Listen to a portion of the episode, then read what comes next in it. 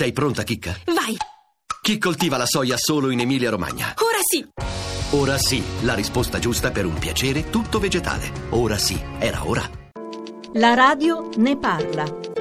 Ernesto Galli della Loggia nel suo libro Il tramonto di una nazione parla di un'Italia in crisi di identità che ha perso il suo collante e forse anche la percezione di sé e dei suoi valori fondanti. Il dibattito di queste ore su Totorrina ne è una dimostrazione?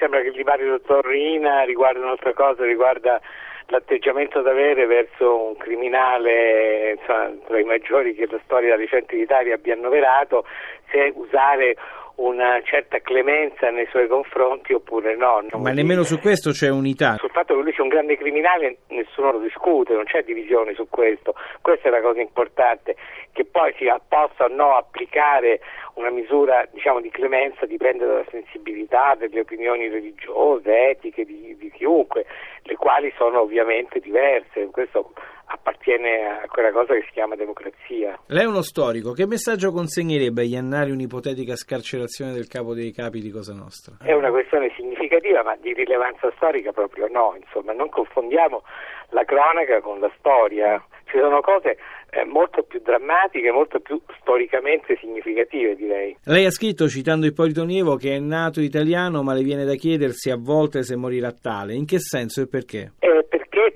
Perché l'Italia in cui io sono nato e il senso di italianità che io ho ricevuto appunto essendo nato in una certa epoca storica non è più molto frequente, molto comune, l'Italia è cambiata, è cambiata secondo me non in meglio, l'interesse per la cosa pubblica, per dove andava il paese era molto più forte fino a una ventina di anni fa. Nell'Italia della Prima Repubblica c'era un interesse per la politica, per le prospettive che il paese doveva avere, anche per il suo ruolo internazionale che oggi è completamente assente. La vita pubblica, la vita politica si nutriva di personalità, di temi, di discorsi, di impegni che oggi mi sembra latitano nella maniera più assoluta.